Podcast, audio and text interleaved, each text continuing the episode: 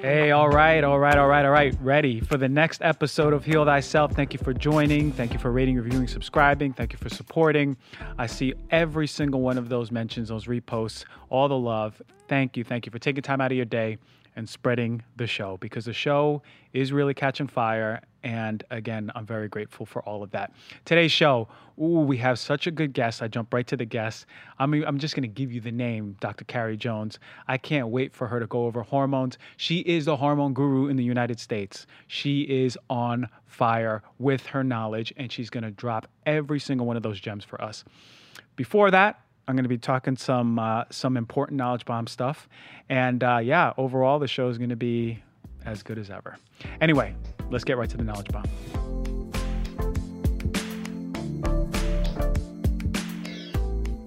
All right, today's knowledge bomb from popular, popular inquiries over and over. I was getting, please talk about breast implants, Dr. G. Okay, let's talk about breast implants.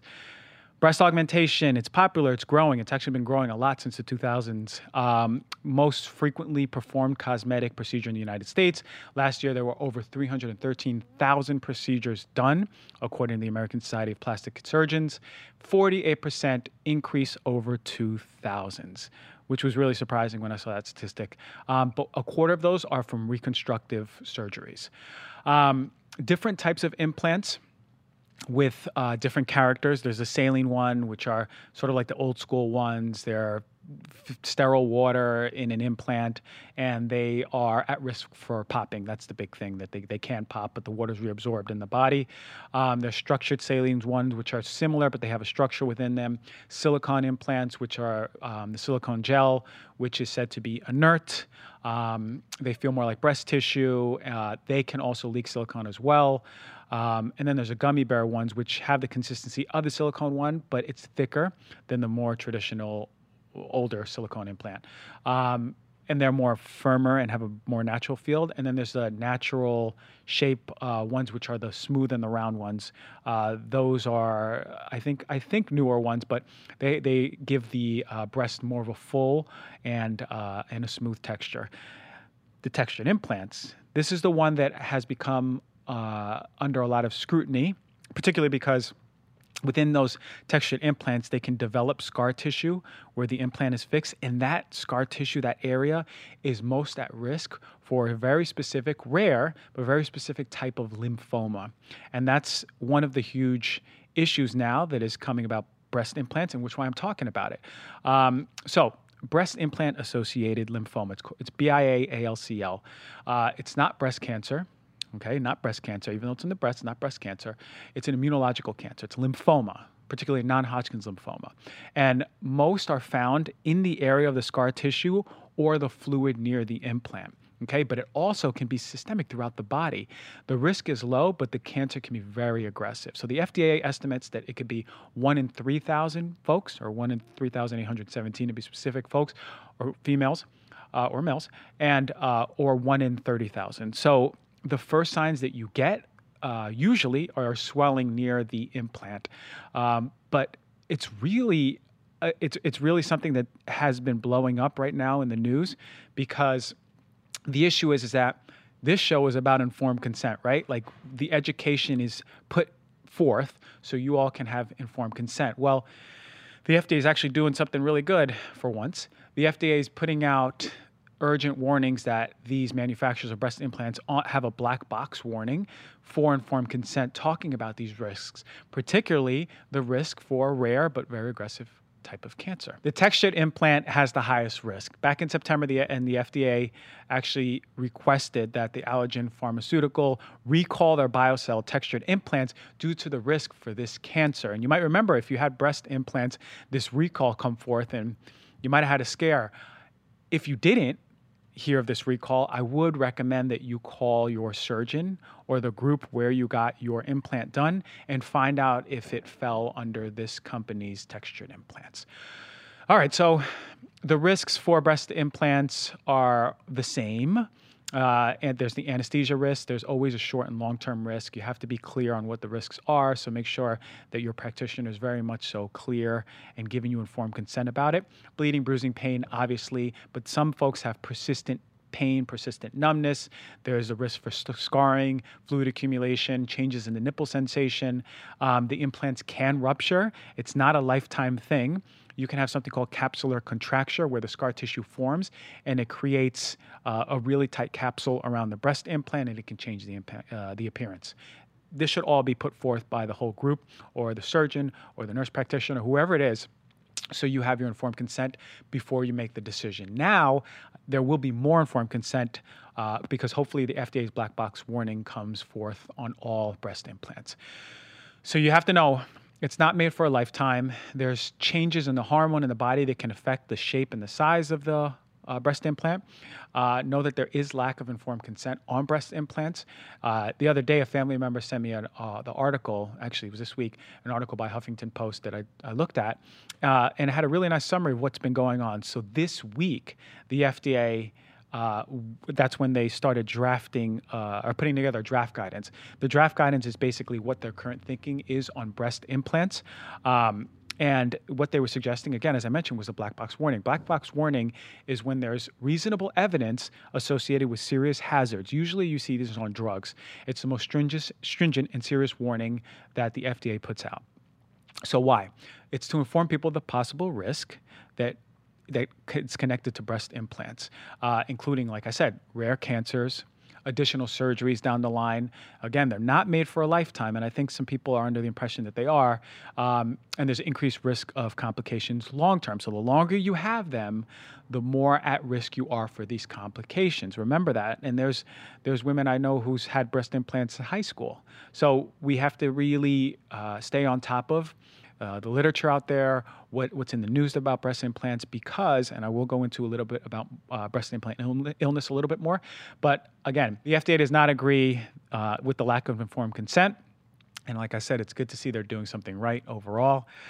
Um, what they are also suggesting is that each patient, before they get an implant, have a patient checklist with all the information about the potential risks. So people can make a proper risk benefit analysis before choosing to do something uh, this major.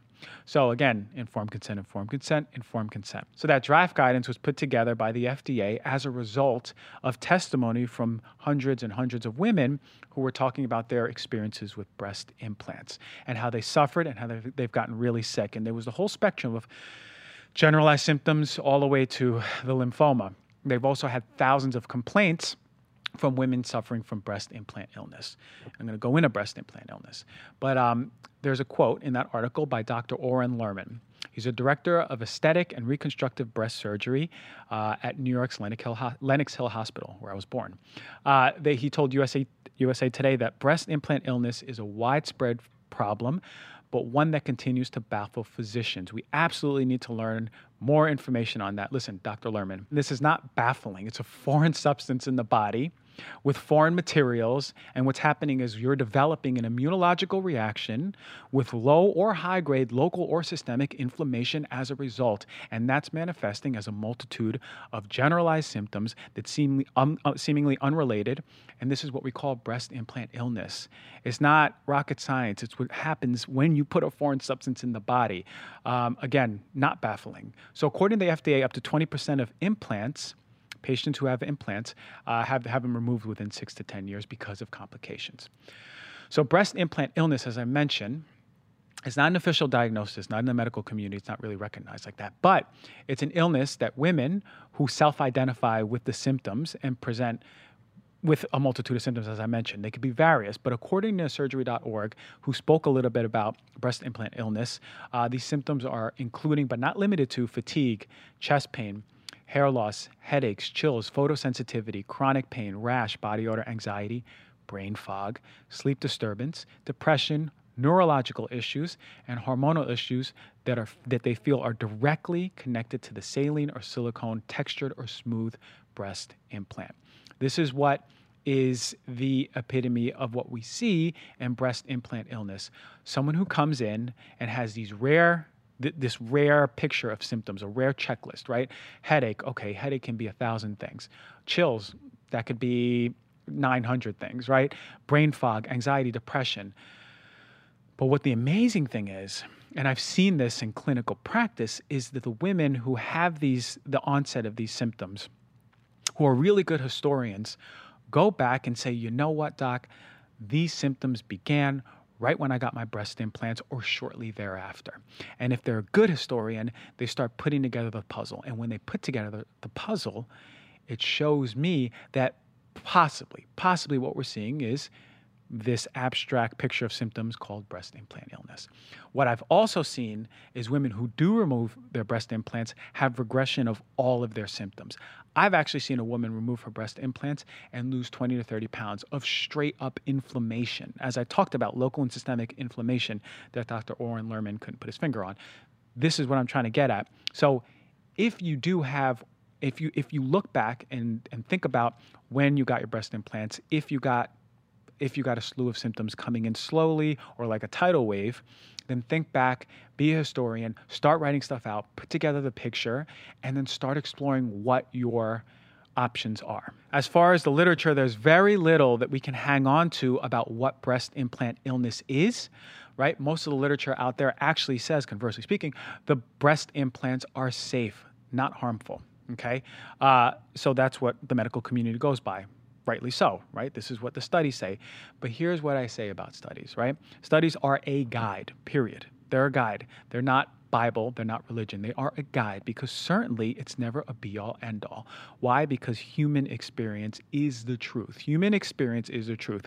No study, no study can ever encapsulate the complexity of the human body, the changes moment to moment, the variables, the infinite number of variables that we have that affect our health.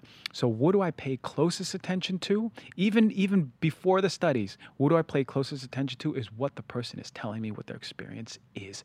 That, my friends, is the most important way to do medicine. Your studies are your guide, your studies are foundation, but when someone comes up to you and says something that contradicts what you believe is in the study, you better start listening to the person because that person knows their body way more than us practitioners will ever understand. And I want you to remember when you have a picture this rare or this unusual and you can't put your finger on it, it usually takes years and years and years before any leeway comes in the literature to really have a hold and a grasp on what breast implant illness is. So remember, your symptoms, you taking note on the progression of them, you being an excellent historian about your health before and after breast implants is the best best literature that we can use as practitioners. So I want to leave you with a resource, The Naked Truth About Breast Implants from Harm to Healing. This is by Dr. Susan Kolb. Uh, this is a plastic and reconstructive surgeon who is shedding light on breast implants. So, a really good resource from a credible author. Uh, and then there's healingbreastimplantillness.com. That's for you if you are going to entertain explant removal. You will be able to find explant surgeons on there who do the proper procedure, right? Because you want to remove the capsule with the breast implant rather than just leaving the capsule in there. The capsule can be the source of inflammation. So, um, yeah, make sure you, if you find someone on there, you have a really in depth conversation. Do your research, right? This is this this podcast is just a guide as research for you to look further and dig deeper into what the full picture is. But I really hope that if you do have breast implants and any of this resonates with you, now you have some leeway, leeway and understanding on where to go, some guidance. So there you go. Look, breast implants, all the information you need. I'll put some links on the um, when the podcast comes out. I'll put some links on the bottom uh, where to look for more research resources. And I really hope that was helpful. So I can't wait. I cannot wait to get Carrie Jones on here. So, not another second is wasted. Let's get her on here. Let's talk about hormones, hormones, hormones. Let's set this podcast on fire.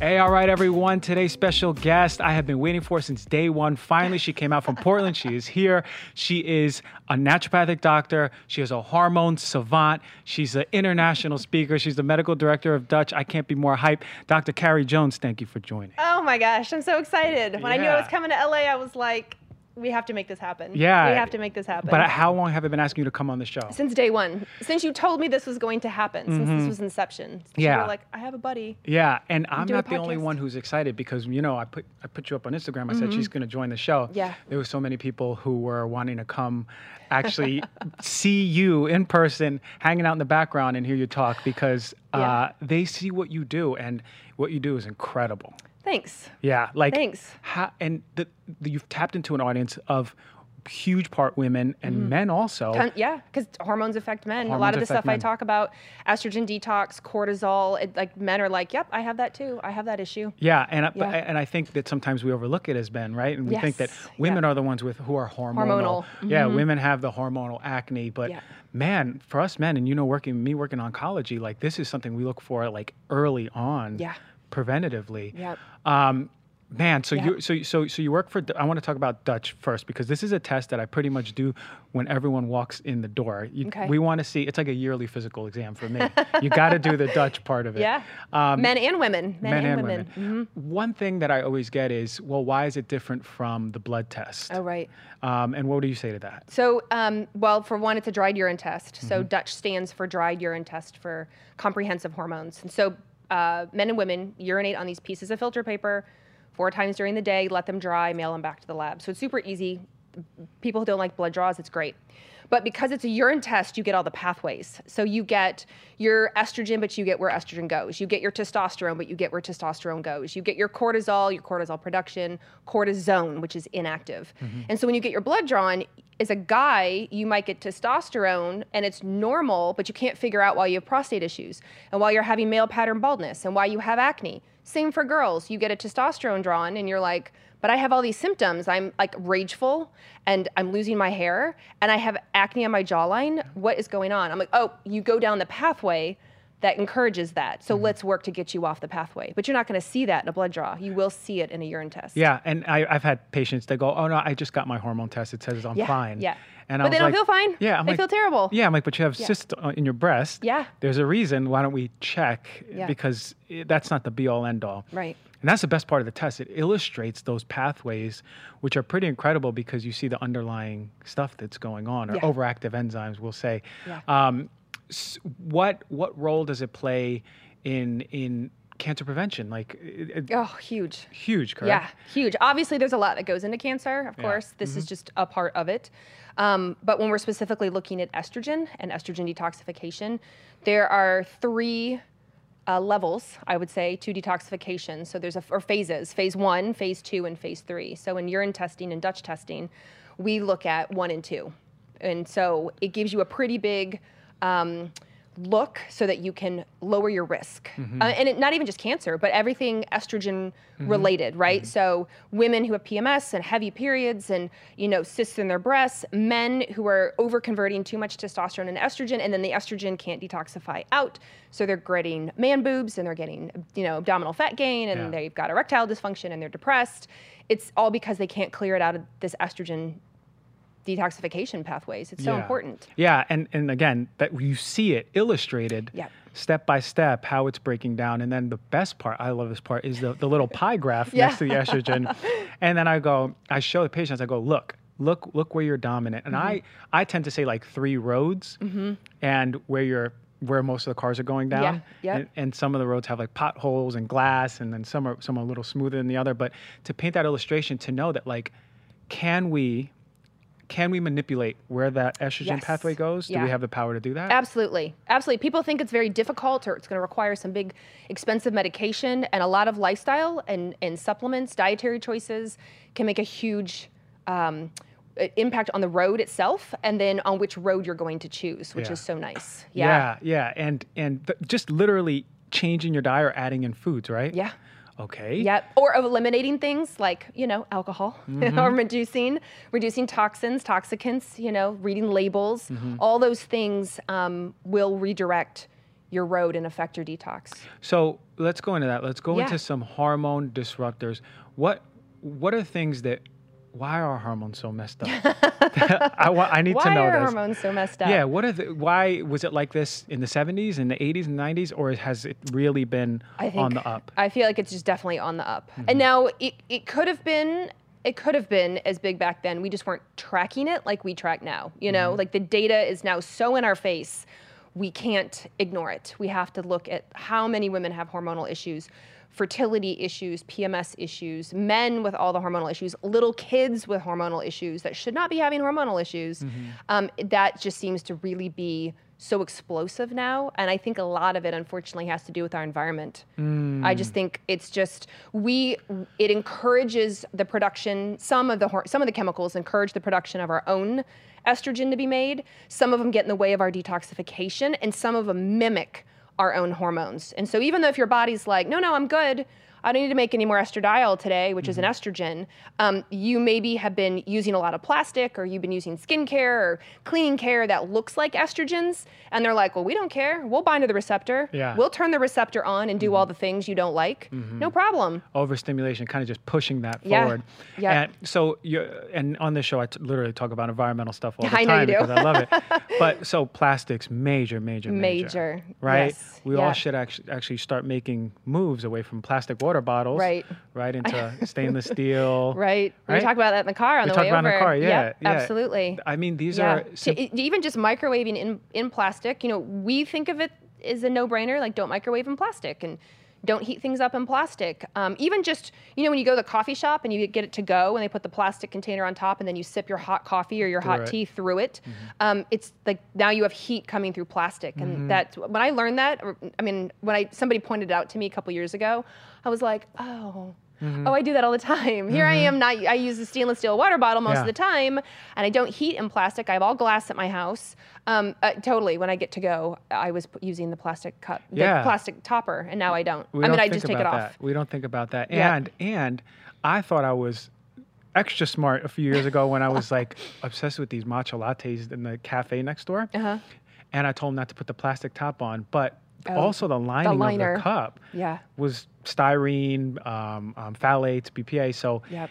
and it came up. I actually took a test. And I have one to like- take. It's sitting in my bathroom. Yeah, I haven't done it yet. yeah, I, that's my Yeah. yearly test coming up. But I think it's pretty incredible that it's everywhere. Mm-hmm. But like making informed decisions Yeah. can be pretty easy. Like, all right, we have these storage containers that we use. They're all plastic. We put some hot pasta in there and put them in the refrigerator. Why not get glass ones? Right. Just start switching. Yeah, Yeah. water. They- Water. they're all missing their lids anyway. So Yeah, like just like just don't you know chuck them, so donate fun- them, and just it's- go to glass. it's so funny you say that because I made like fingerling potatoes yesterday and Uh-huh.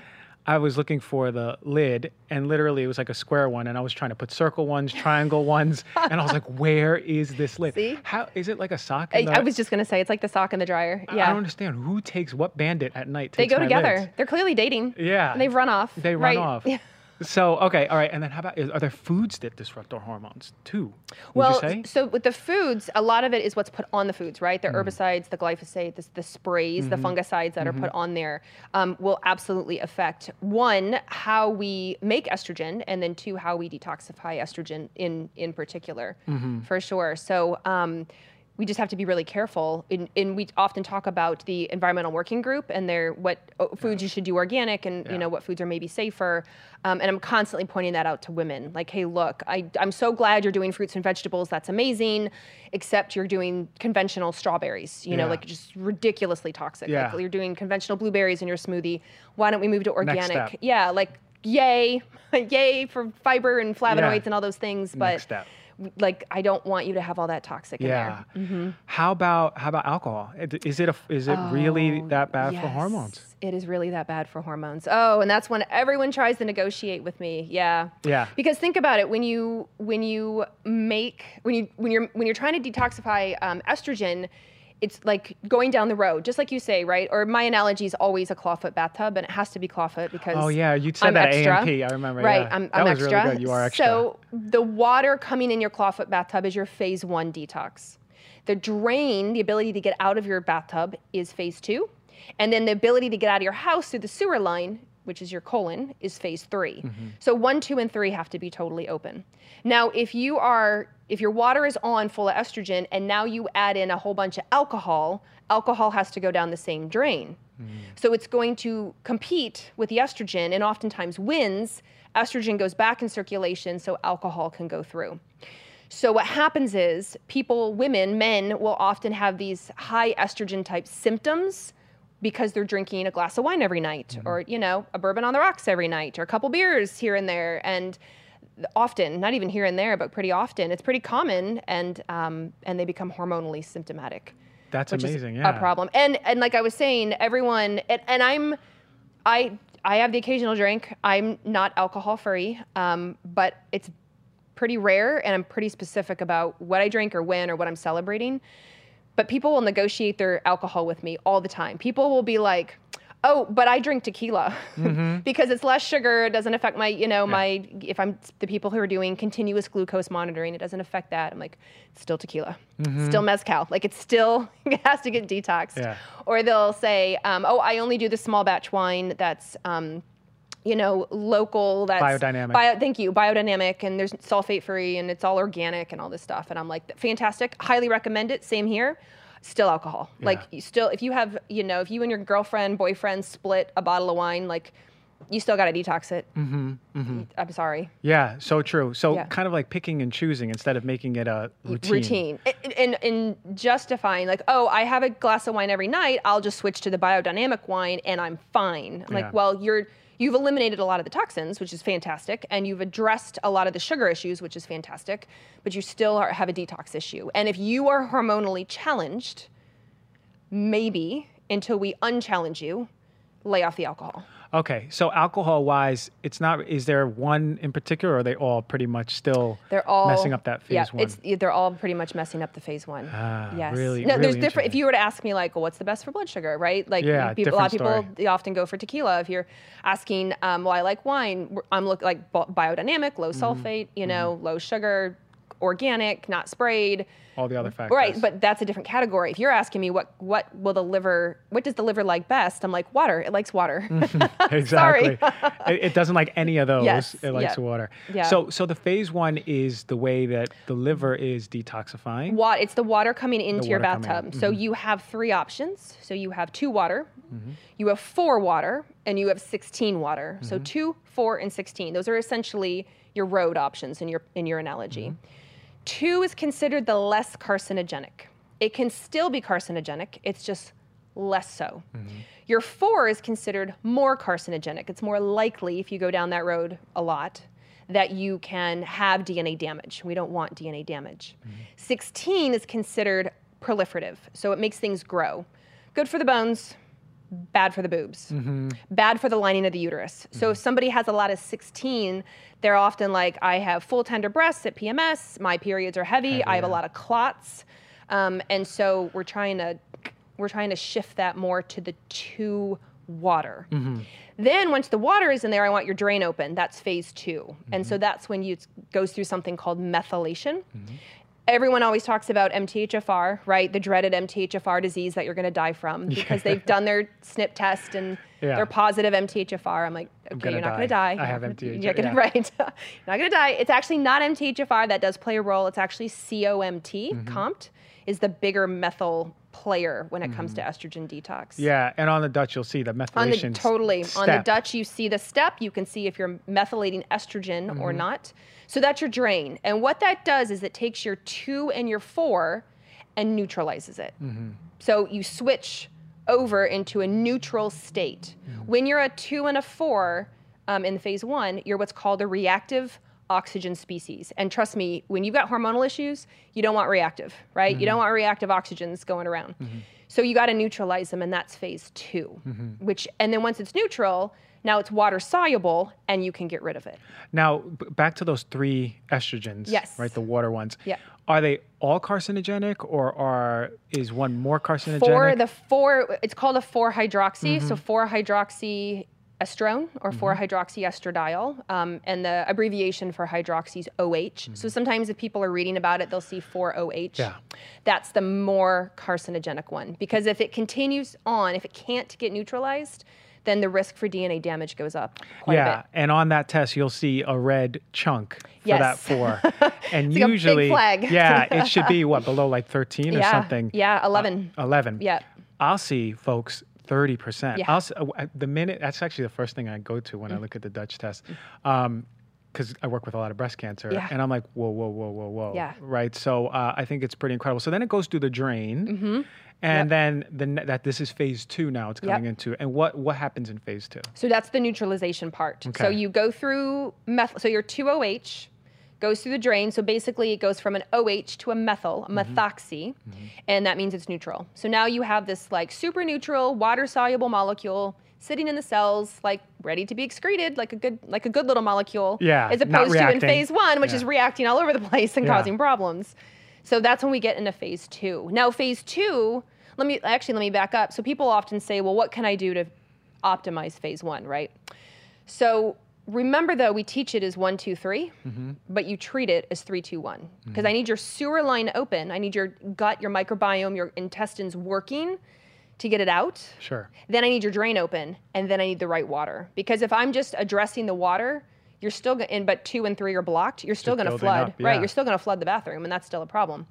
So, but to address phase one, this is when people often do the brassica family of food: Mm-hmm. broccoli, cauliflower, uh, broccoli sprouts, kale, things like that, mustard greens. Mm-hmm. Those are all super helpful helpful for phase one Yeah. So so to get it down the drain. to, to get it to get the right water into the bathtub in the first place To go down to two. those foods help Yeah. move it move it appropriately Right, right. especially broccoli sprouts broccoli sprouts are one of my favorite um, you can grow them yourself just Mm-hmm. make sure you know you can buy them make sure they're organic but what they do is they um, really help redirect that four which is the which is the worst road to be on Mm-hmm. it's the worst water um, it's the most most carcinogenic cancer Mm-hmm. causing and it redirects it back so that it can be uh, have the chance to be neutralized. Yeah, yeah. So people go, really? Just broccoli sprouts? I'm like, yeah, throw them on your salad, throw them in your soup, add them to your smoothie. That's food medicine. I tell people like even if we never do the Dutch test, I say you have a family history of breast cancer. Yep.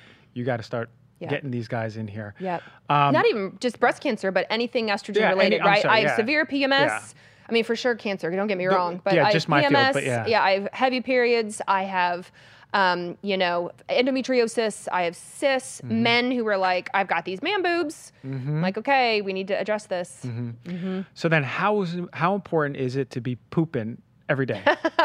Very important. Yeah. Very important to be pooping. That's your sewer line. That's a sewer line. Because think just like in your house, if you have a blocked sewer line in your house, what happens? It all comes back up your toilet. Mm-hmm. It all comes back up your sink.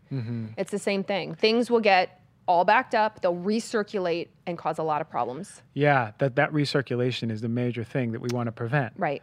So if you're constipated, Which a lot of people are. You, it's it's interesting. I saw a pattern, and when I was in school, I said all of these girls who are coming in here with hormonal acne on their jaw Yeah. can't poop. Yeah.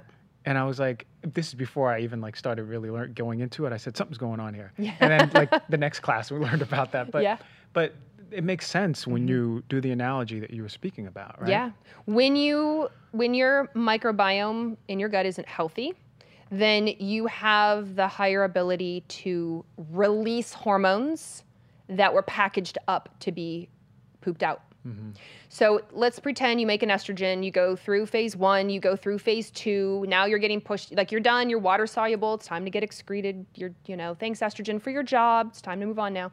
So it goes moved into the colon, and then if you have a lot, of, if you have constipation, and if you have a lot of just general dysbiosis stuff going on down there, then your estrogen that's literally tied in a, in a package with a bow on top gets untied and released and set free. And you just reabsorb it back into your bloodstream. And so now it gets part of the count again uh, Yeah. that's going around. So now you're tying in the microbiome. Right. The importance of it. Is Yeah. there a name for that microbiome? Oh, when it it's my favorite word in the whole world. Okay. It's the estrobolome. Estroboloma. yeah, yeah. And in Spanish, it's the. Estroboloma. Is the yeah, yeah. See, so the so you're Yeah. telling me then when your microbiome or your estroboloma Yes. is uh, imbalanced, then you have these species that are that are more readily unpackaging that Yes. estrogen and Yeah. throwing it back into your system. They make an enzyme called beta glucuronidase. Mm-hmm. And beta glucuronidase is important. We need it for other healthy things. I don't ever want it zero. Yeah. But when it gets out of control, then it will basically open the bow, un- undo the bow, open the package, and let estrogen fly free. And when it flies free, it gets reabsorbed instead of getting pooped out. so then, do you recommend a poop test also with the Dutch test? I do. Test I do. okay. Especially when people say, I have constipation, I don't go every day, I have a lot of gas and bloating, or one or the other. Um, I just feel like when I eat food, it doesn't digest very well, and they have a lot of hormonal dysfunction. I'm like, okay, it, It's, it's the first thing we start with. It's the Yeah. gut. You got to get the sewer line open. Yeah, and the amazing stuff is the stuff we were talking about are the same stuff that also affects your gut Yes. microbiome, Yep. right? Those environmental toxins, that Yep. really poor quality food. Yep. So it all ties together. Yep. Just like that bow, it all ties together Yeah. uh, in an like that amazing package. way. And um, okay, so then then when we talk about because not all women are estrogen dominant. What about Yeah. the women who have really high levels of testosterone? What the heck Yes. is going on there? Yeah. So the big, big reason for high testosterone, honestly, is high insulin. so okay. women who, if you've got, if you, you know, women are listening and they're like, "That's, I think that's me. I have, I have acne. I have hair growth in places I don't want. I'm losing the hair on my head." It might be PCOS. It might not. It might just be an insulin testosterone thing. It may have nothing to do with PCOS. Um, but insulin will push on the cells in the ovary that makes testosterone. Mm-hmm. And so now you have all this excess testosterone production. Now you can also make testosterone in the adrenal glands. Women d- make a significant chunk in the adrenal glands. So you can also have an upregulated stress response, uh, you know, an HPA, hypothalamic pituitary adrenal dysfunction. Mm-hmm. You're pumping out lots of cortisol and you're pumping out lots of testosterone. Mm-hmm. And so then now you have all this excess testosterone, and so you're very symptomatic. And then you go down the wrong pathway. You go down what's called the 5 alpha pathway, the 5 alpha reductase pathway. And it's like a perfect storm. Yeah. Per- So super stressed, and then uh, you know when people are stressed, they eat like crap. Oh, completely. cravings, Comfort sugar food. cravings, right? Yeah. So then you're in this cycle. Yep. And your five alpha's having a party, Yeah.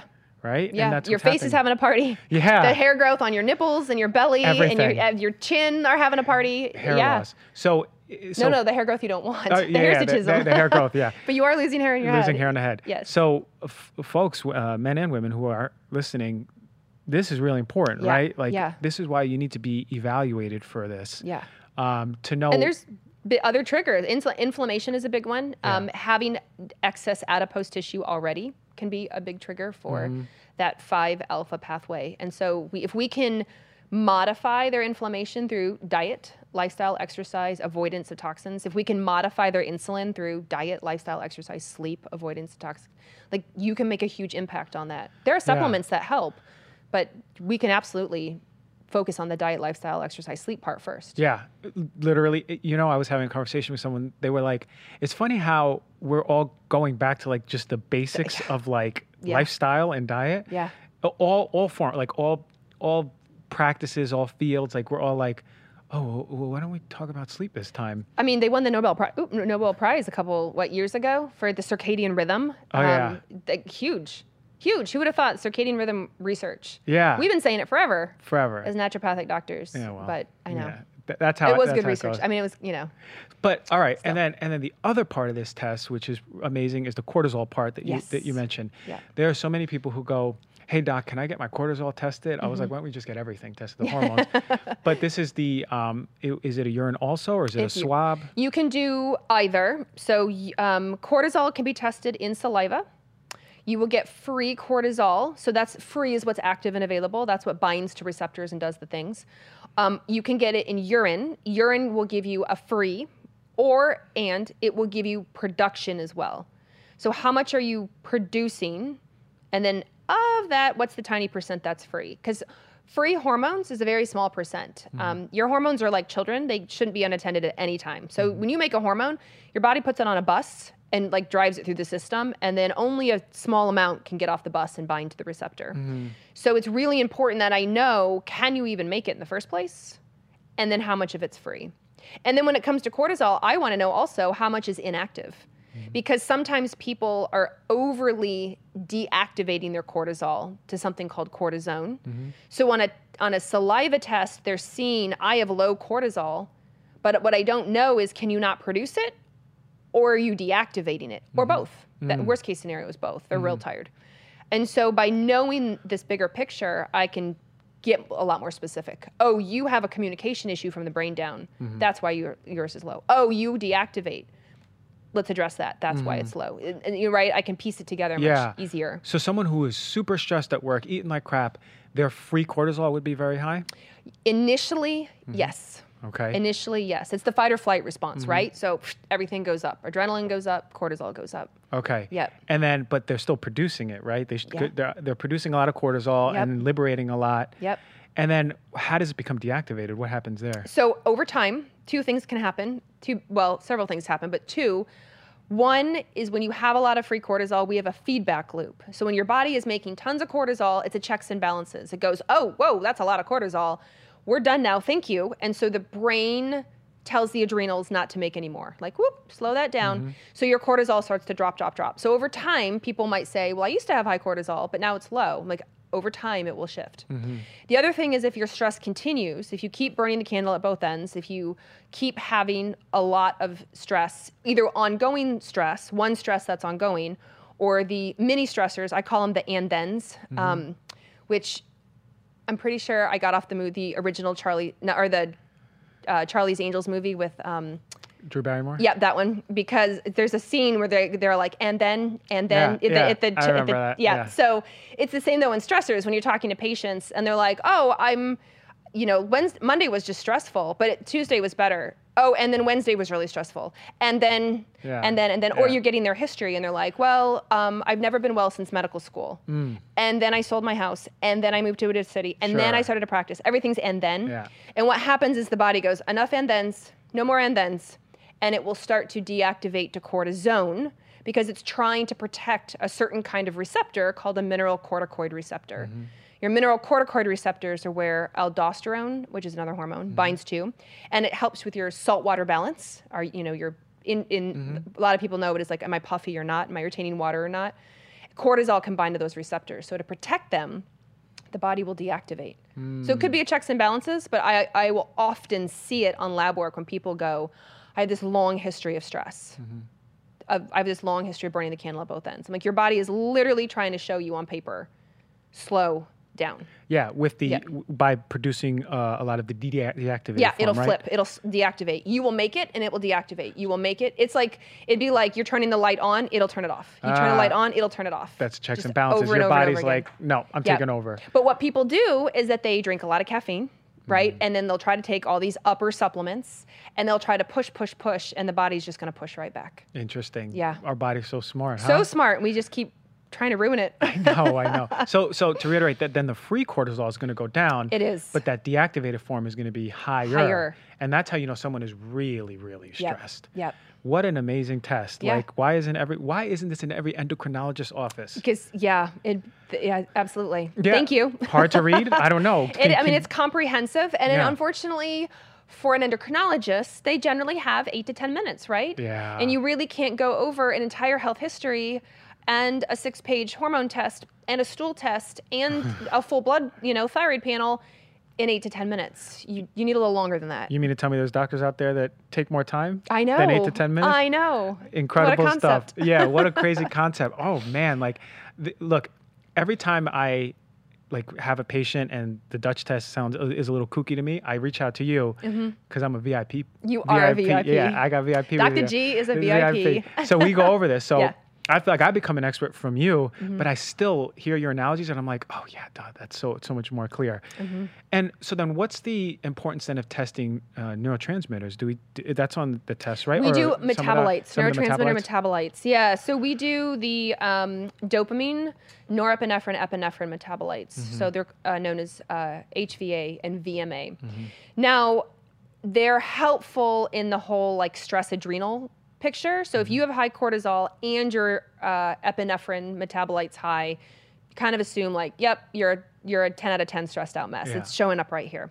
But the other thing it's helpful for is that it, it it's made using that same um, COMT that estrogen uses. So if you have a tough time getting your water through your drain, on the Dutch test, you will see low methylation.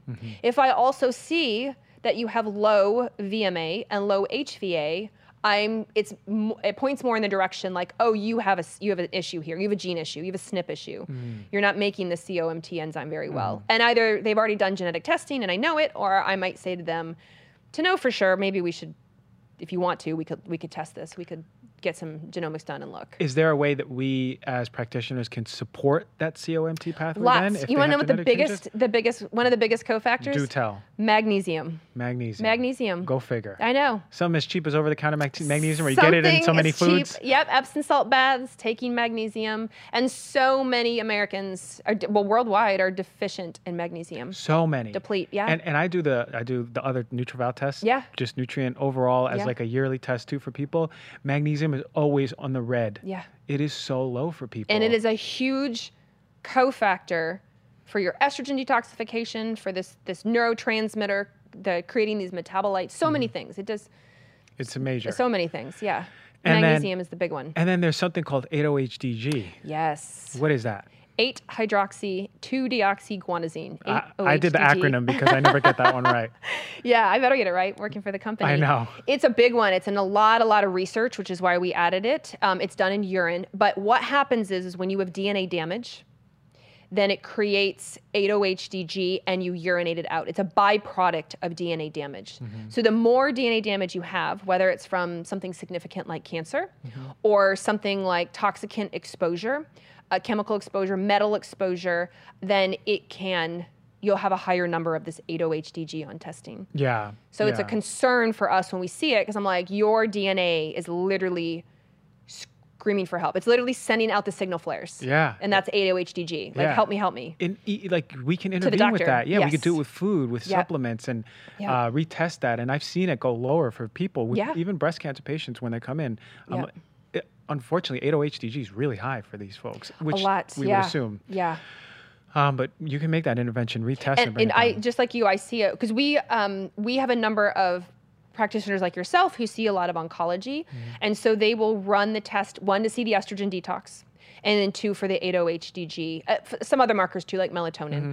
um, but we definitely the before and after when the oncology patients start doing changing their diet you know maybe getting in iv you know maybe adding in antioxidants Mm-hmm. type supplements or what have you specific for their case we'll we will see the number drop which Yeah. tells us the dna is not getting Yeah. damaged it's Yeah. so much it's a better prognosis we think yeah. yeah Um, okay, that's the overall picture. We so we we talked about the nutrition part, but what about sleep? Does that play a role in hormone in balance? everything in literally everything. and literally everything I Yes. feel like sleep is the root cause for every single disease. I Like, have it. I, I was. I did a lecture the other day, and on my very last slide, the very last thing I said was, if you correct sleep, you'll probably fix greater than fifty percent of the problems. Isn't it incredible? Just that one thing. If you just fix sleep. and we're both wearing Oura rings, and I'm not sponsored by We them, but we got to call them up and get them to sponsor the show because every other person who comes here has one on. I know they're the Uh, greatest tracker ever. Mine yelled at me this morning because I had to get up to catch a flight to get here to LA. I Yeah. didn't sleep that well, and mine was like, you know, I yeah, it told me to slow down and take a break today. And It, it, it's so Yeah. in, it, like it's informative. It's Yeah. like a health hack for your life. But anyway, back to sleep. Like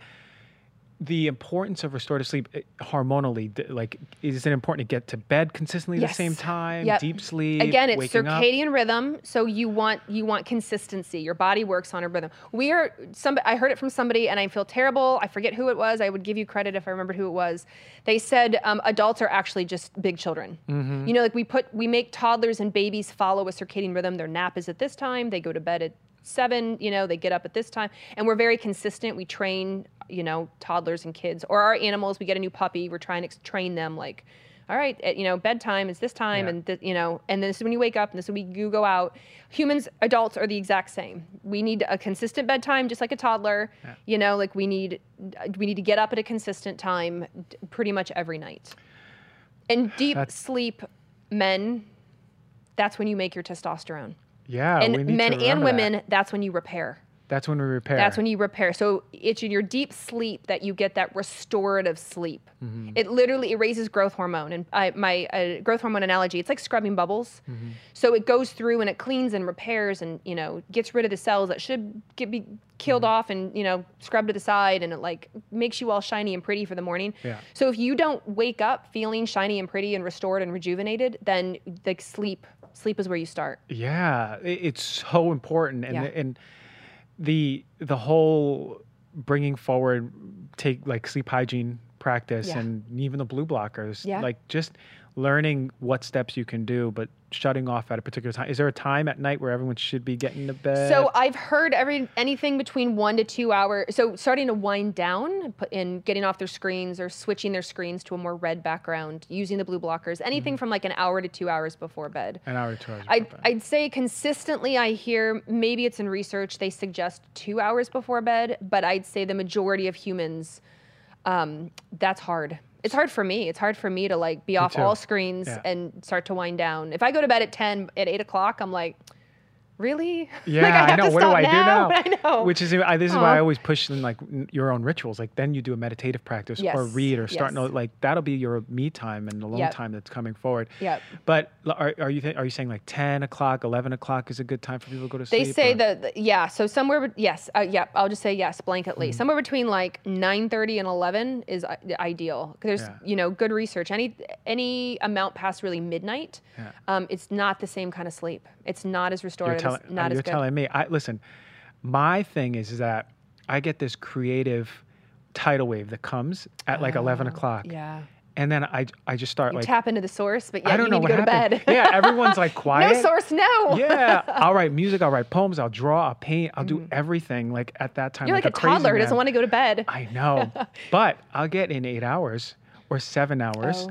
and then you'll see on the Oura ring, and the REM sleep is horrible. Yeah. Deep sleep is good, but the REM sleep is horrible. Yeah. So um, I need to take my own advice that I tell people to get get to Yeah. bed earlier. yeah, Um, we all so- do. We're not perfect. Yeah. But I'd say, mo- I mean, do it as much as you can. Most days of the week is what I Yeah. is what I what I tell people. and then when we wake up.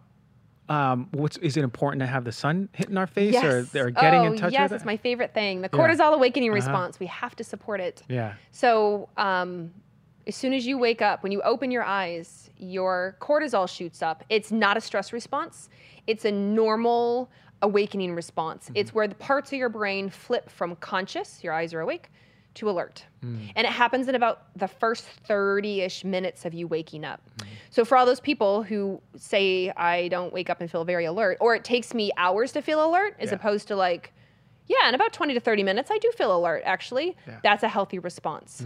It's the people who go, okay, I need two cups of coffee and I have to take a shower and I have to get moving. And then eventually on my drive to work, I feel alert. Yeah. You failed your cortisol awakening response. Uh, And the reason the cortisol awakening response exists is to get us up, to switch us to alert, to um, address our blood sugar because we've been fasting all night long. It helps to kill off autoimmune cells that are uh, collected in the thymus gland. Um, it helps with just energy. It helps our mood. It does all sorts of things. And it's affected 100% by your sleep the night before and the amount of light you have in the morning. two Those two things, things. two two factors So that when people are like, what too. supplement do I do to fix that? I'm like, sleep and sun. Yeah, sleep and sun. or full spectrum light. So do you know what I do? I get up, same clothes I've slept in. Well, I put on some pants. Mm-hmm. I was like- yeah, no, I don't I put on some shorts, and I go to the front yard. Uh-huh. I take off my shirt and I'm in the sun for 15 minutes. Yep. There you go, and I go right back in. Yep. This is what I've been doing the past maybe three, four weeks, making sure that I'm doing consistently. 'Cause you listen to me. Of course, I listen to you. I what you tell me, I tell my patients. I got to. I got to. I got to. Yeah. I got to live the what I preach, right? Yeah.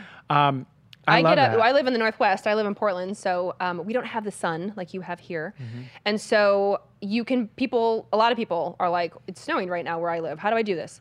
So I tell them, go on Amazon. I have no affiliation. Start looking up full spectrum light and you, and read the comments and buy what might work for you. There's Yeah. boxes that are portable, so Yeah. you can have it right here and turn it on. Yeah. There's the alarm clock that starts to wake, Oh, brightens the room. I have several friends who swear by the alarm clock, love it, said it's their favorite thing.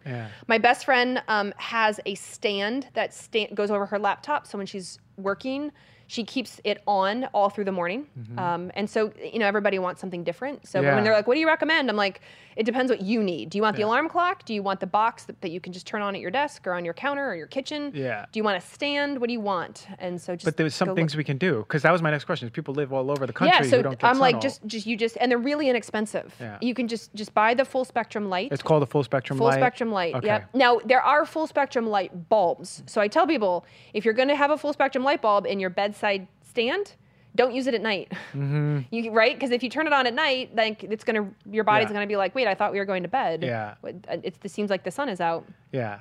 The other thing is just going outside. So even though it's not very sunny where I am, it's still gray days. Like it, just getting fresh air for one, and just getting that natural brightness, the natural light, even on a gray day, is really helpful. Mm-hmm. And getting your feet on the ground. and getting your feet on the ground. I grounding. will often, not always, depends how hard it's raining. Um, I will get up, put my hair in a bun, and take my dog for a walk. That's amazing. And I notice a huge difference, even when I don't want to, even when I'm still tired, even when I'm like, oh, really, dog, can we just sleep in a little bit? that movement if is everything. just 10 minutes fi- around the block, I instantly feel a million times better. And it lasts all day for me. yeah. And it's really motivating, and it helps that my dog is really demanding. So yeah, I always say the a first. I always say the first hour. I, and I seen your dog. It's a very cute dog. Very cute. I remember you showed me the picture. Mm. Hank. The first hour of waking up is sort of sets the tone for the whole day. the whole day. And I used to hear that crap. and I'm like, yeah, yeah. whatever. You Yeah. know, I get it together. I'm pretty organized. Like, Yeah. you know, I'm type A. It's no joke. It's no joke. When. I Mentally, set my day in the first hour of my day, when I get it right, when I get outside, walk my dog, when I work out, when I drink my lemon water, you know, when I write in my journal, like I'm so much better the whole rest of the day. And I'm like, ah, This is why I talk about rituals. These are rituals, right? Yeah. Like we have our own rituals and they all look different. But I, what I'm trying to do is have people set a standard for their day. Yep. Um, okay, before we finish, I didn't even touch on this. You you speak about dim, and I wanted to. Oh, like, yeah, we see we almost Yes. Almost because because there's a lot of like you can go on uh, Instagram or any any any social media and, and there's a lot of like this push. I I, lo- I love dim. Yeah, But there's yeah. a push for dim saying hormone issues. take, dim. Yep. Take dim. What is the the caveat here that you you speak about? Absolutely. So DIM is diindolylmethane, and so it, um, when you eat broccoli, kale, cauliflower, mustard greens, when you when you chew it up, it releases I3C, indole 3 carbinol. I3C has to hit your acid in your stomach, and it breaks apart into a lot of things. One of which is DIM, diindolylmethane.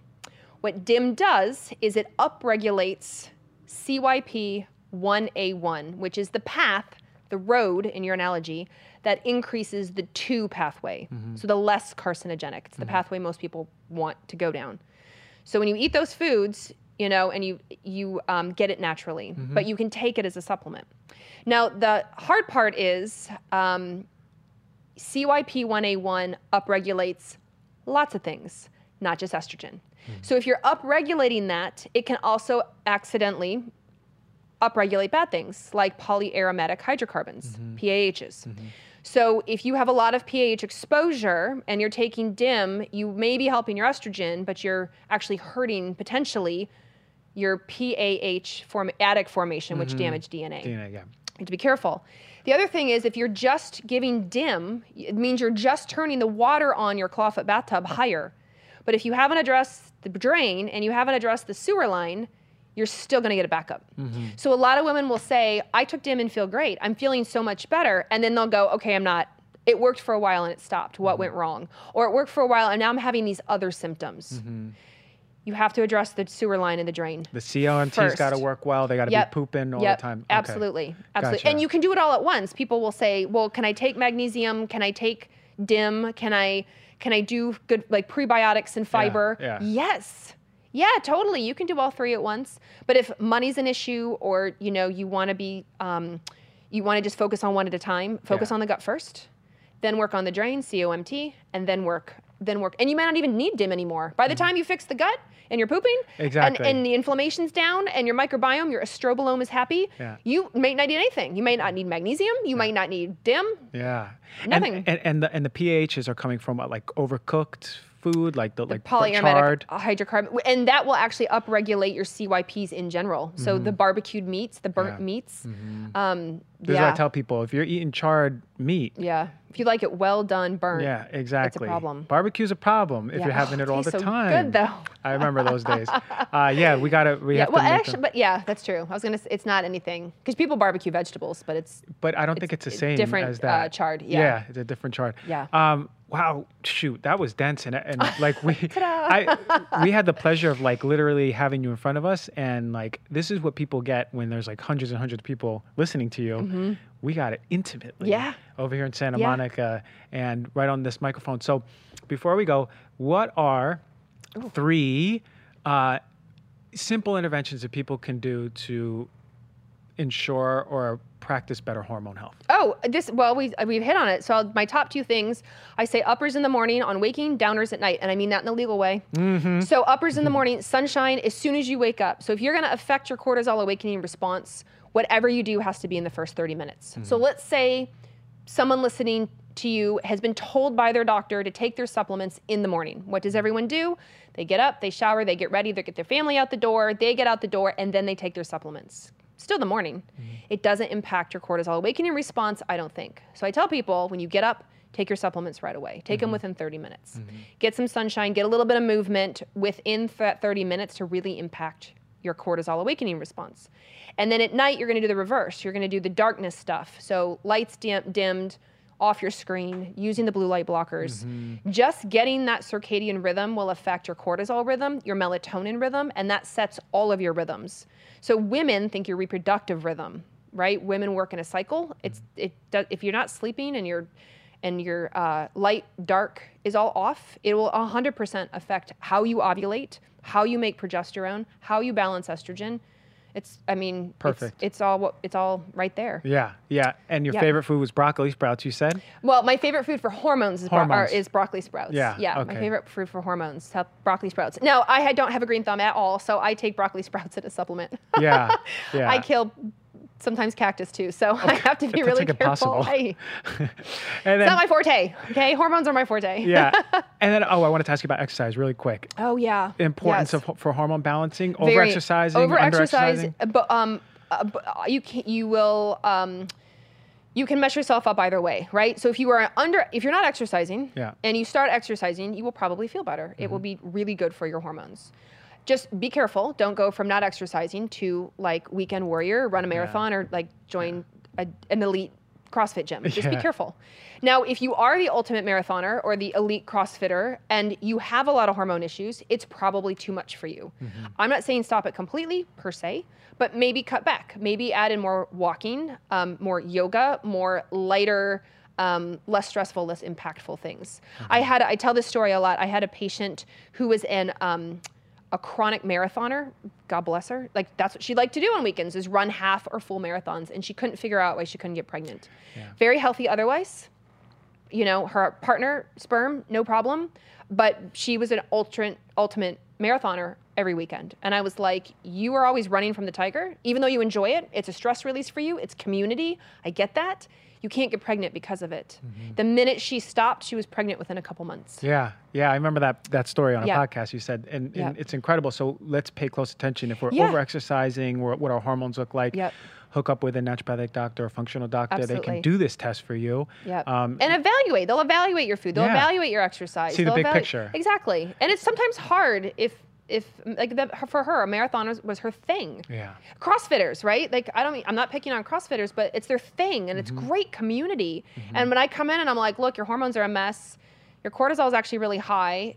It's not doing you any good to go four or five days a week. Why don't we cut back? It's like devastating to It them. really is. And I get that. Yeah. Like it's a community, and but it's at the it's at the expense of their hormones. Yeah. And so I'm like, well, maybe go to the gym and just walk around, Yeah, stretch. or do like the bike. Do like the bike yeah. for a little bit. you Yeah, know, like just it- dial it, a- down. Just dial tell your down, down. coach you need to di- you need to be at 50% for a while. Yoga's wonderful too. Yoga is wonderful too. Let's, let's start doing that for stress and Yeah. those hormones relaxing. So, Yep. Thank you, Dr. Carrie Jones. you are a trailblazer. You you lit this whole set on fire. I'm so happy that you came on. We got you from Thanks, Dr. Portland. G. How are people finding you? Uh, Instagram. I hang out on with you on Instagram. Mm-hmm, Yep. So at dr Carrie or dr dot carrie jones. Okay. Yeah. Uh, and do you have a website or? Um, I, all my stuff is through Dutch, so Through Dutch. DutchTest.com. I do have a website, which is drdrcarriejones.com, but it links. There's some stuff about me on there, and then it links back to Dutch. when are you gonna write a book? That's what I need to know. I would. I have some really good ideas for a book. Okay. So I'm just give me give me some time. Give me a little give time. Me, give me some space. Give me some time. uh, ladies and gentlemen, flex. sh- she's she's gonna flex on you with this book. It's coming. It's on its way. Yes. Thank you, Dr. Jones. Absolutely. Thanks for having me. All right.